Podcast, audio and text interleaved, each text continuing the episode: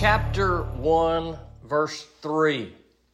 Hebrews chapter 1, verse 3. We have been in Hebrews chapter 1, verse 3 for a few weeks now. There's a lot of things for us to consider. The author of Hebrews is pointing out some points that really he's going to build upon as he goes through the entire book of Hebrews. These are points that we could read through quickly in verse 3 without really spending much time on. Perhaps when we read the words, we, we understand what they are saying, but it's good for us, I believe, to go back and, and break down this, this passage and these different aspects of what the writer is talking about so we can fully understand the things that are being said. He talks about Jesus being the Son of God. We see the glory of God. We see the Word of God. We see the idea of the purification of sins. These are things that are significant that we have looked at in, in pretty good detail over the last few weeks. And today we will continue in verse 3. This will probably be a two parter to finish up the, the last part of verse 3. Uh, but let's read the text, then we'll pray and we'll jump in. the Son of God is the radiance of God's glory and the exact expression of his nature sustaining all things by his powerful word. After making purification for sins, he sat down at the right hand of the majesty on high. Let's pray. Father God, we come to you and we thank you for your good word. Dear Lord, this word is good if we will listen to it. I pray, God, that we would be free of distractions and the worries of the world. And God, that as we read today, that you'd speak to us, that you'd speak through me to each one that's going to hear these words today. God, I pray that you'd receive all the glory. You take away fear and pride from me, dear Lord. But that I do a faithful job to present your word in a way that speaks to our hearts. Let your Holy Spirit do a work in us today. Let us know that Jesus is seated at your right hand. Let us know that Jesus has completed the perfect work, dear Lord, on our behalf. Let us draw strength from that today. And I ask these things in Jesus' name. Amen. Jesus sat down at the right hand of the majesty on high. Now, there are, are, a few things that we have seen up to this point that are, that are important in this passage. One is that Jesus came to show us who God was and that we needed to be, that we needed to know who God was, that we needed to fully know who God was. Now, in the Old Testament, the people saw God in some way, but through Jesus, they saw, they saw God. That's what Jesus said. When you have seen me, you have seen the Father. So when Jesus came, he came so that we may see God and that we may know God in a more, in a more perfect way, in a more relational way that can only come through the sacrifice of Jesus Christ. That's the second important thing we have looked at so far. That Jesus made sacrifice for our sins. So he came that we may see and know God, and the way that we may know God in a more perfect way is because of the perfect sacrifice of Jesus Christ, that our sins are atoned for, that we have been forgiven. And the third thing that we see that is important is that Jesus has completed this work. When we see here that it says Jesus has sat down at the right hand of God, that language tells us that what Jesus came to do and accomplish, Jesus has accomplished. He has came so that we may see and know God. He has, he has came so that we may have purification for our sins and be atoned for. Those are the things he came for, and those are the things that he has done. And his work is finished. There is no more work to be done in that regard. Jesus has completed that. And therefore, the author of Hebrews says he has sat down at the right hand of the majesty on high. That is, he has sat down beside God. He has sat down in a place of honor. He has sat down in a place of power. He has sat down in a place of authority. That's, that's what that language means when we see being seated at the right hand of the king or the right hand of God. We see that language applied to earthly kings in the Old Testament, and we kind of get that idea of being seated at the right hand. But this language is carried over here applying to Jesus, that he is seated at the right hand of the Father, seated at the right hand of the majesty on high. This is an important theme for us to spend some time focusing on because it's an important theme for the writer of Hebrews. Throughout the book of Hebrews, the writer continues to use this same language. in Hebrews chapter 8, verse 1, it says that Jesus sat down at the right hand of the throne of the majesty in the heavens. The same language repeated throughout the book, reminding his audience that what Jesus has done is a work that is complete. There is no work to be done. Jesus has done all of the work. Therefore, let us follow Jesus. Now, let us not forget that the audience of the book of Hebrews was being tempted to turn from Jesus and go back to an old way of doing things. That is the old sacrificial system, the old way of the law. The writer of Hebrews says you have been freed from those things. You're doing a work that has already been completed in Christ if you go back to the old sacrificial system. So he says, don't keep working for something that won't bring atonement for your sins and won't do you any good, but trust in the one whose work is done, the one who is seated at the right hand of God. He says in Hebrews chapter 10, verses 11 and 12, every priest stands day after day ministering and offering the same sacrifices time after time, which can never take away sins. But this man, after offering one sacrifice for sins forever, sat down at the right hand of God. The same idea that we just talked about. We talked about it last week. I just briefly mentioned it that Jesus has completed a work that the Old Testament system could not complete. What does it say of the priest in the Old Testament at the beginning of that verse? It says every priest stands. Okay, there's a contrast there between what Jesus has done and what the Old Testament priesthood was, what the old sacrificial system was. That is, the work of the priest in the Old Testament was never done. Day after day after day after week after month after year, the priest in the old sacrificial system would stand. That is, their work is ongoing. But Jesus' work is complete. The priest in the Old Testament had a job, and it was an important job at that time. But a better priest has come. A better high priest has come in Jesus Christ. The work of the priest in the Old Testament was never done, but Jesus' work is complete. Jesus is not standing, but Jesus is seated. Jesus is not just sat down anywhere either.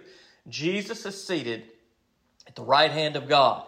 This is a theme that we see throughout Hebrews. Hebrews chapter 12, verse 2. It says here that we should keep our eyes on Jesus, the source and perfecter of our faith, who for the joy that lay before him endured a cross and despised the shame and has sat down at the right hand of God's throne. So it's a source of power. Jesus is a source of power for us. At the end of the book, he's telling his audience, look, if you need power, don't seek power in things of the world. In their case, the old sacrificial system. In our case, maybe other things of the world that look appealing to us. But where is our source of power? Where are we looking to for power? The author of Hebrews says we are to look to Jesus the source, the author, the perfecter of our faith. He is the source of our power. He has endured the cross on our behalf. He has completed this work to give us victory, to give us strength. And so, therefore, he says, Look to the one who is seated at the right hand of God. That is, he is in a place of power, he is in a place of authority, and his work has completed. So, don't work for yourselves. Don't look to the old way of doing things. Don't look to anything of the world to save you, but trust in the work of Jesus Christ, whose work is complete and he has sat down and it is finished. That's what Jesus said right before he took his last breath on the cross. He said, It is finished. He had done all that he had come to do, he had completed what God had sent him to do. He had remained obedient to the will of the Father. And Jesus had done his part, and three days later, God would do his part, and the awesome power of God would raise Jesus from the dead. And the authority and the power of God and the honor God bestowed on Jesus Christ, his Son, who was a perfect sacrifice for sins for you and for I. And that work is complete. And that is what Jesus came to do so that we may know God and have relation with him. And that's what we need to be doing today is seeking God through the one seated at the right hand of the majesty on high.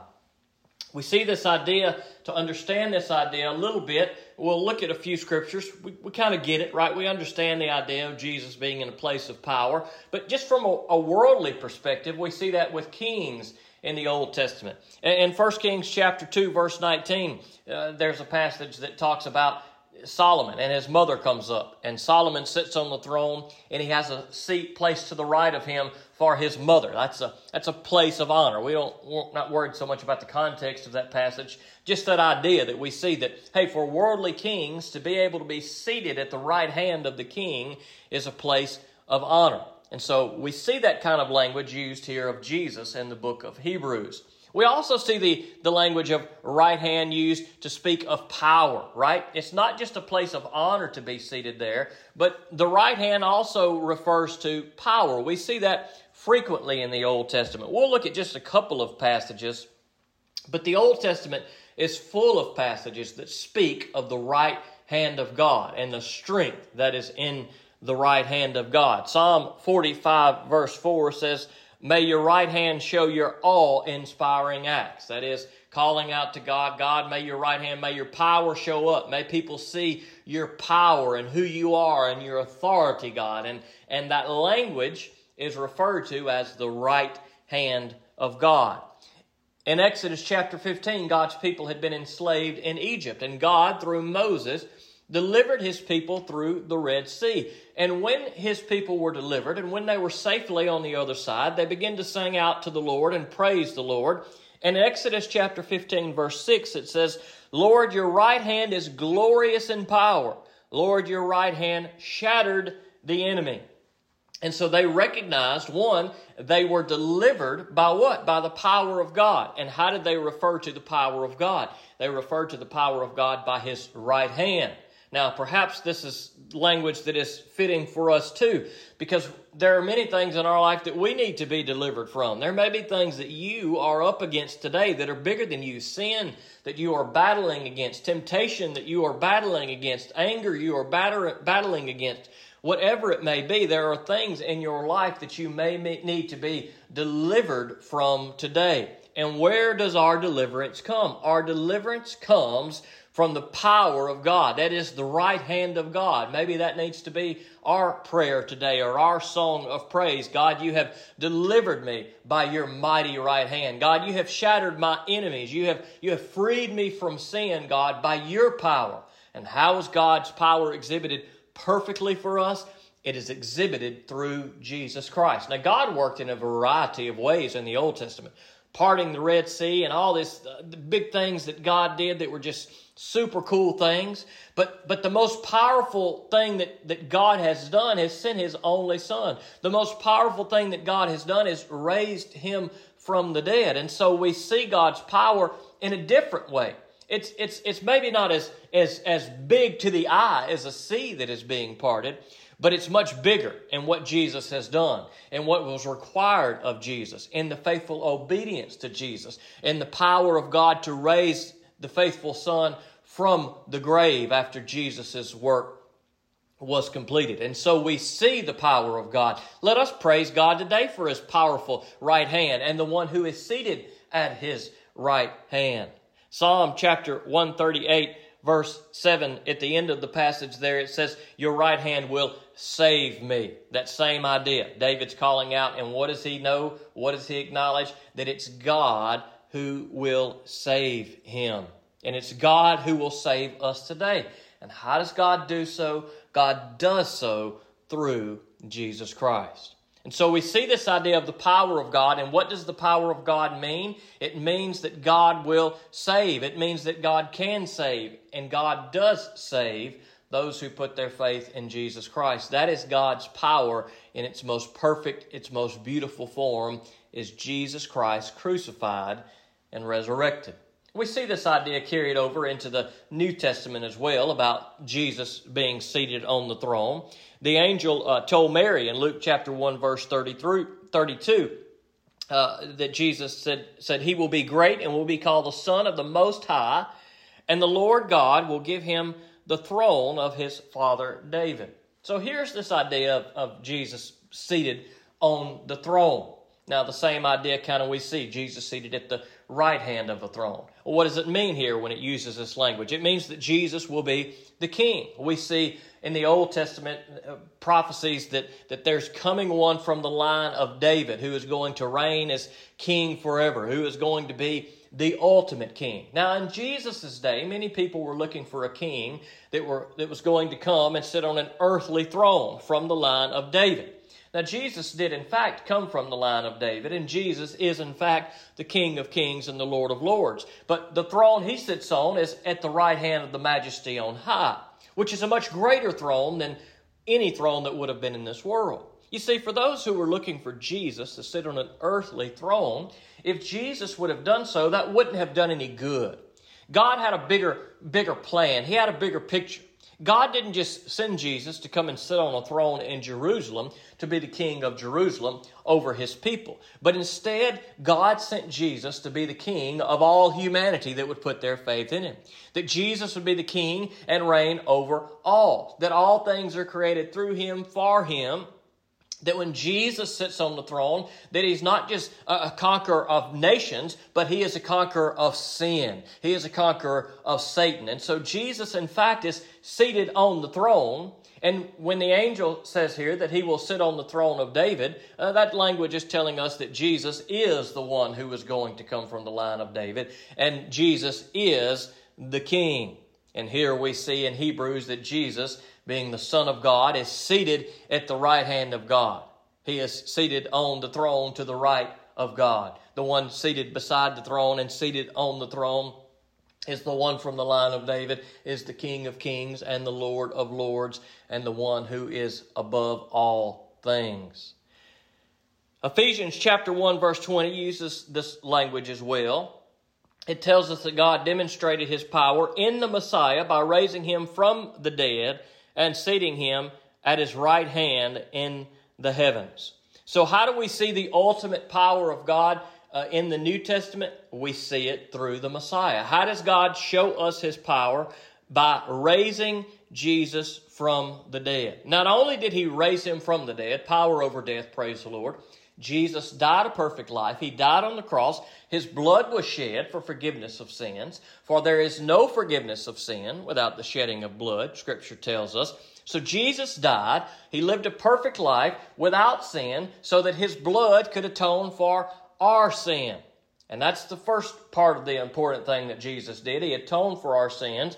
But the second important thing that Jesus did, that God did through Jesus, is that God raised him from the dead. So Jesus was able to conquer sin and he was able to also conquer death. This is the power of God, that the God, the creator of the heavens and the earth, would atone for our sins even though we are unworthy. Praise the Lord for God's grace. And not only would he atone for our sins, but he would deliver us from death by giving us eternal life through Jesus Christ. And so, what does Ephesians say? It says that God demonstrated his power, the power of God. How do we see the power of God? That he raised the Messiah from the dead and he seated him at his right hand. He gave him the place of honor. He gave him the place of prominence. He gave him all authority. He gave him all power. This is the power of God through Jesus Christ, resurrected and seated at the right hand of God. We see again in Colossians chapter 3 verse 1. So if you have been raised with the Messiah, seek what is above, where the Messiah is, seated at the right hand of God. Now this is this is a good verse for us to consider. So if we have been raised with the Messiah, so we were doomed to die. Jesus died for us, but Jesus was raised from the dead by God if we who have put our faith in Jesus Christ have also been raised from the dead by God, if we have been raised with the Messiah, we receive eternal life through the Messiah. What does he say to do? He says, Seek what is above. Where? Where the Messiah is seated at the right hand of God. So, what does he say? The one who has prepared the way for you through Jesus so that you may be atoned for and forgiven and receive eternal life. He is seated at the right hand of God. Therefore, focus on Him. The same idea that we see in the passage we looked at from Hebrew, Hebrews chapter 12, keeping our eyes on Jesus, the author and perfecter of our faith, who is seated at the right hand of God. And so, what are we looking to today? If Jesus is the one through whom all of God's power is revealed to us, that we may experience forgiveness and eternal life, what are we looking to apart from Jesus today? Now, maybe we come in and we all are looking to Jesus for everything but it's unlikely. Even those of us who greatly desire to walk with the Lord may sometimes find our eyes, instead of looking upward, looking downward. We begin to see the things of the world and they begin to look perhaps overwhelming to us. Perhaps our, our stresses and our sin and our depression and our worries and our struggle begin to cause us to look down and begin to cause us to, to, to not be able to see Jesus clearly. We begin to get so overwhelmed by the worries and the stresses of the world that, that we, we quit looking to Jesus. We quit seeking God's Word. We quit spending time in prayer. The things of the world seem overwhelming to us as though there's no way out. But if you are in that position today, then you need to look up. We need to look up because the source of our power is above all that we have here in this world. What is before us is horrible. But what God offers us is above this. It's better than this. It's seated at His right hand. Jesus is, in fact, the source of our power today. So if we feel buried by the stresses of this world, let us not be overwhelmed, but let us look above those things. Let us look past those things to know that God is greater than the things that may be before us today. Perhaps what is before us today is our sin. Perhaps that's what's keeping us from looking to Jesus. Perhaps the things of the world look appealing to us. The wealth of the world looks good to us. The pleasures of the world feel good to us. And so we begin to look to those things. When we are stressed, when we are depressed, when we want to have a good time, when all is well, we don't look to God, we look to things of the world. And when we look to things of the world, they don't leave us in a good place, they leave us in a really bad place. But what does the Bible say here? Look, if you are in Christ, if you have been raised with the Messiah, then seek what is above, seek better things. And so we need to ask God to help us to overcome the sin that so easily ensnares us. We need to say, God, I don't want to give in to the things of the world. I don't want to seek power from the things of the world and strength from the things of the world because we need to realize that our power and strength only comes from the one who is seated at the right hand of the majesty on high. So we must look for higher things. We must look to higher things than what this world has to offer. We must seek what is above. But too many times in our life, we don't find ourselves seeking what is above. We find ourselves seeking things of the world. You see, things of the world don't, um, things of the world look very appealing to us. But oftentimes, the things of, of, of, of what God calls us to may not seem so appealing. But even though they don't look as appealing or sound as appealing, they bring much more joy in our life than the things of this world. You see, when we give in to the things of this world, it leaves us feeling empty and burdened and really no better about ourselves, oftentimes even worse about ourselves. But when we look to the things that are above, it leaves us with a certain joy that can only come from God. What do we look for when we look to the things that are above? One, we look to God and say, God, I will love you above all else because you are God. Because you are the creator of the heavens and the earth. God, things happen in this world I don't understand. God, I don't know why I'm going through these things, but I know, God, that you are good. We need to be reminded of that, that we look to a God who is good. And so when we look to what is above, we say, God, I know that you are good, and so therefore I am looking to you to love the Lord our God with all our heart, mind, soul, and strength. This needs to be what we are looking to. This is what God calls us to.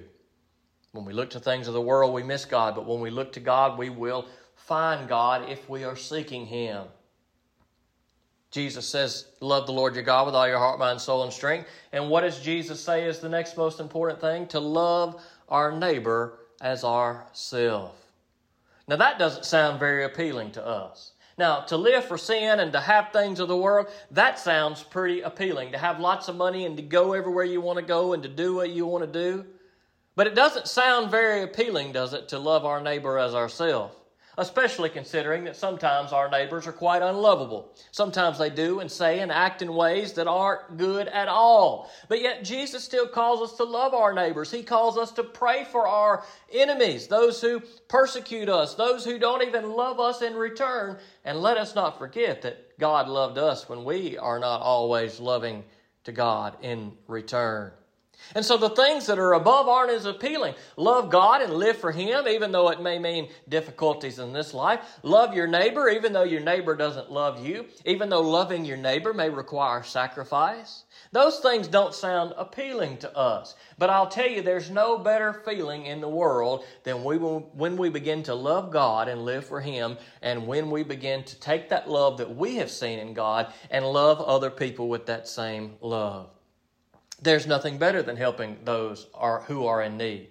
And sometimes it comes at a cost to us that we are sacrificing something of our own, our own pleasure, our own time, our own money, our own comforts. But there's something that's, that's, that's very fulfilling about doing things out of love. Now, we can do those things with the wrong heart and not from the love of God. We can do them just to do them. But when we are doing the right things for the right reasons, because God has called us to, and we genuinely love people, and we're genuinely just getting dirty, and we're going without a meal, and we're going to places that are dangerous, and we're giving of what we have to see that others are taken care of, this is what God calls us to. This needs to be our goal. This needs to be what we seek. These are the things that are higher things. These are the things that are above what this world would say is valuable. God says, look to me and love each other. But so many times in this world, people don't look to God. They don't leave, love each other. They become selfish to live for themselves, and it leaves them in a rotten place. Now, maybe today some of us are in a rotten place. And when we are in a rotten place, it's almost always because we are not seeking God. It's almost always because we are living in sin. So today, let us seek what is above. Let us seek the one who is seated on the throne in Jesus Christ because he is the author and perfecter of our faith. And it's through Jesus Christ that all power and all authority has been given. And let us not miss that point in the book of Hebrews, in Hebrews chapter 1, verse 3. Let us not miss that point throughout the book, and let us not miss that point in our life. The book of Hebrews, the people were being tempted to turn from Jesus back to things of the world. In their case, the old sacrificial system. In our case, not the old sacrificial system, probably, but there are other things in this world that may pull us from Jesus, that we may look to instead of Jesus. But let us not be those who look to the world, but let us be those who look to higher things. Let us be those who look to what is above. Let us be those who look to the one who is seated at the right hand of the majesty on high. Let's pray. Father God, we come to you. We thank you for your good word. God, I pray that you bless the reading of this word, that we would, we would remember to do exactly what your word has called us to, that we look to you, dear Lord. The world looks appealing. It looks good to us, dear Lord. Sometimes it makes us feel good, dear Lord. But oftentimes that good feeling is short lived. But God, you promise, promise us something better than what the world offers through Jesus Christ. So I pray, God, that if there is one that does not know Jesus today, that they would put their faith in the one seated at your right hand. Because, God, all authority and power and forgiveness of sin comes through Jesus Christ and Christ alone. God, the world may look appealing for us today. Maybe there are some who have always lived for the world and they've never put their faith in Jesus. I pray today that they would look to what is above, to what is better than what they have known so far. God, maybe there are some today and they are yours. They have put your faith in you. They know your word. They know Jesus in the same way that this audience in the book of Hebrews knew Jesus. And maybe through the temptations of the world, they are being tempted to choose sin over their Savior. God, I pray that there are none in this room today that, that would, would choose sin over the Savior, God, but that we would be those who would look to the Savior. So, God, I pray that you help us with our struggles because it is a struggle. And we come week after week and we read your word time and time again because we need it, God, because there is strength. It's a strength that came only because of what Jesus did on the cross. And God, the fact that He sits at your right hand right now, God, is a fact that we do not want to miss. It is a reminder that His work is completed. There is power and there is strength and there is deliverance through Jesus. So let us Make sure that our eyes are focused in the right place today on what is above and not on what is below. And I ask these things in Jesus' name. Amen.